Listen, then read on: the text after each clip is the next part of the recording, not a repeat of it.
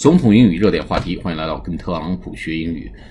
那么穆勒报告基呃基本上呢把川普呢通俄门这个事情画了一个句号。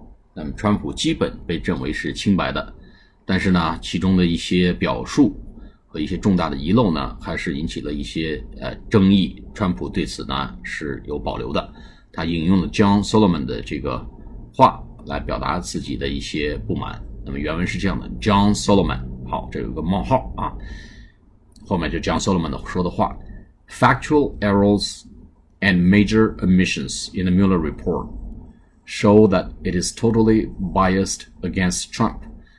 好，解读一下：factual fact f a c t 就是事实，factual f a c t u a l 就是事实方面的，error e r r o r 就是错误。 事实方面的错误，那就是错误事实啊，事实方面的错误。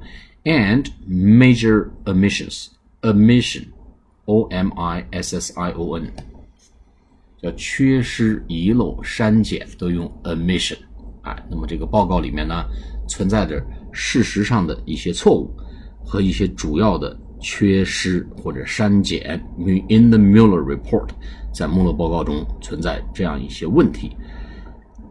它显示的什么呢？Show that it is totally biased against Trump。它对川川普呢是充满了偏见，bias，m b i a s，bias 就是偏见，biased 加 e d 就是充满偏见的啊。它彻头彻尾的充满了偏见，against Trump，充满了针对川普的偏见啊。